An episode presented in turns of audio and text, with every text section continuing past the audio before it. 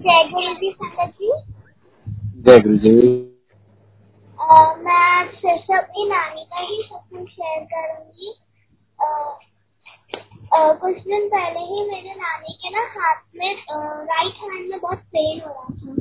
तो वो डॉक्टर के पास गए और मैंने कहा नानी आपको कुछ नहीं होगा आप बस गुरु जी का चंदन टीका लगाओ वो आपको ठीक कर देंगे। तो रात को नानी को दर्द हो रहा था राइट हैंड में। तो फिर उन्होंने चंदन टीका लगाया गुरु जी को और सुबह सो गए।